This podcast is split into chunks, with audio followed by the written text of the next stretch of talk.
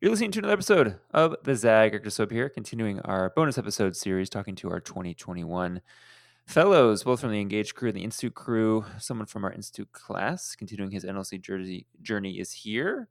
Rammy Salem is here. We'll catch up with him, see what he's up to these days professionally, see what he's excited about with the Institute. That kicks off in a couple of days. Thanks for tuning in. Let's get to it.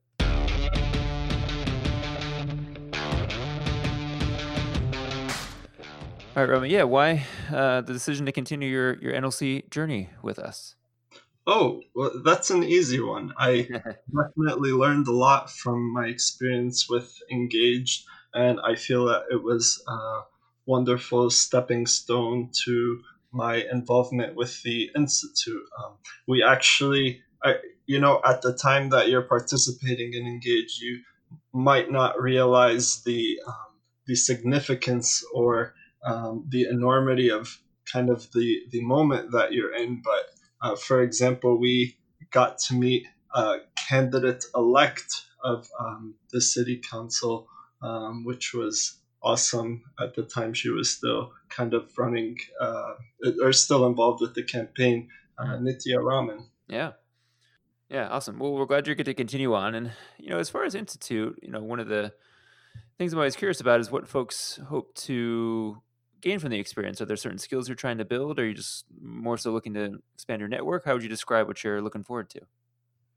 Yeah, you know, um, in Engaged, we talk a lot about policy um, issues on a wide variety of, you know, kind of relevant topics that were affecting society. And I'm hoping that through the Institute, we're able to think more deeply about um, kind of actionable steps or, or ways to apply some of the ideas that we want to you know envision for um, our communities and, and our society at large. And also obviously equipping us with you know the skill set that we need to um, make those kind of ideals into a reality. You know and one of those skills too that you already do have is uh, an interest and a love for academics and for studying. You're a PhD candidate right now. Give folks a little bit of the scoop on what your PhD pursuit is. Yeah, so I, I'm studying social psychology, um, and within that, I'm interested in intergroup relations. And, you know, there's been a lot on my mind lately, just kind of observing this wild year of 2020 and um, you know, there seems to be some momentous event that happens almost every week. And, you know, it's kind of tough to, to process it all, but I, I've been really interested interested, for example, in, you know, this topic of police brutality and um, what are the implications of these publicized events of you know police brutality and so on and so forth and actually you know there's research on that as well. You know, this idea of the police, you know, we've seen in protests that were televised, you know, they're kind of coming in as this militant force. And, you know, it's almost as if the, the protesters are being treated as um, an enemy. And as disturbing as the killings and murders have been, I'm almost equally as disturbed by the behavior of the police during this time when they know that the eyes of the world are on them and they know that the issues are about police brutality, yet they still went in with that culture of militancy. And we saw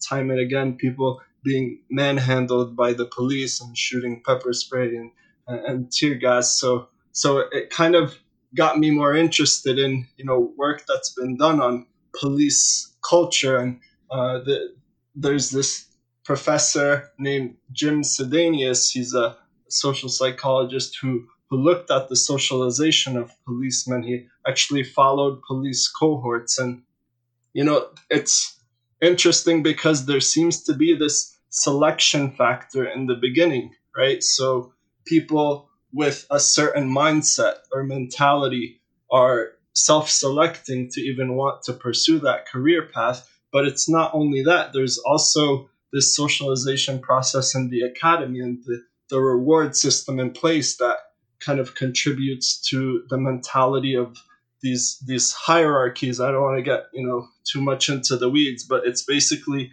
the idea that there are certain people who have this orientation of social dominance, so they see the world not as egalitarian, but through hierarchies, and that there are dominant groups and then subordinate groups. And it seems that people who generally um, get into the police force endorse those views. Absolutely. You know, one last thing I want to ask you about. Uh, we're recording this in mid-December. It'll come out in mid-January, so I'm not sure people will remember this kind of mini Twitter controversy. But there was a, a column in the Wall Street Journal, uh, I think by just an old white dude who is ragging on Jill Biden for going by Dr. Jill Biden. Um, so she has uh, a degree, uh, I think, in education broadly. I'd have to see exactly what it is, but she has put in the time to earn the right to be called doctor.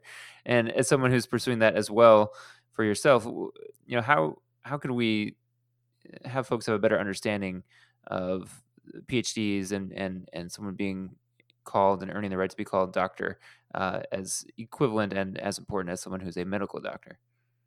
Oh wow, that's such an interesting question. I I, I actually wasn't. There's so many headlines happening there's that I wasn't. Many controversies right now. yeah, exactly. this one, but um, yeah, I, I think it's very legitimate because the use of the word doctor, I believe, and I hope I'm not mistaken, it originated not from the medical field, but I think in the realm of the humanities. I want to say philosophy or others, but um, but the, the, the term was then taken by the medical field to apply it to experts in that field as well. Good point. Good point. Well, hey, whenever you're ready to be called doctor, let me know. I'm happy to give you the honor that you definitely definitely deserve. Listen, thanks so much for coming on. Thanks so much everyone for listening to this episode of the Zag. Make sure you catch all the episodes we've dropped in the last couple days, featuring our Institute fellows, our engaged fellows, just an amazing crew of progressive folks. To get those all the places you find your podcasts: Apple, Google, Spotify, SoundCloud, Stitcher subscribe, and like all the good stuff. And until next time, we'll catch you soon.